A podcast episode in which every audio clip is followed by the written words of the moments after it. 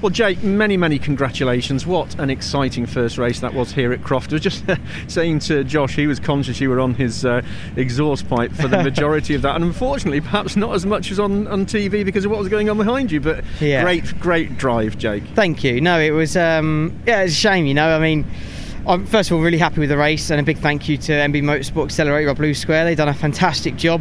Um, providing me a great racing car, you know, it was really good. The pace was strong.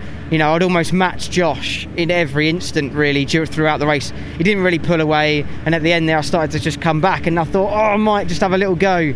Uh, but on the penultimate lap, um, I just locked the fronts going into the last right before the hairpin, and that just dropped enough away. Otherwise, I might have had a bit of a go, you know, into the last lap. But still, fantastic result for the team, and um, yeah, I'm just thrilled. It was a really good race. I guess when you see a uh, the width of a cigarette paper on a corner to go through, there's a uh, just a millisecond where your racecraft comes in, and you Yeah. think, "Hang on a minute, How am I gonna do I'm going to be on Yeah. the podium here, or I'm going to end up in the gravel."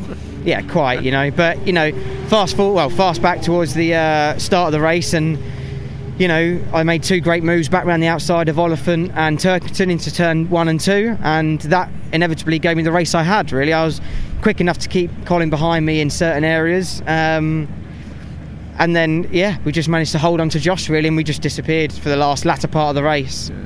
It looks like you've got a good balance on the car. The setup looks good, and you're nodding. So, uh, and you're happy with it. Yeah, yeah, absolutely. Uh, over the moon with the car. It's, it's been it's been great a weekend. It really has. So, yeah, just try and keep it up now and see how she handles with uh, how much how much weight have I got? Fifty something kilos. Nearly So- all of it. Yeah, a lot. So uh, see how she gets on.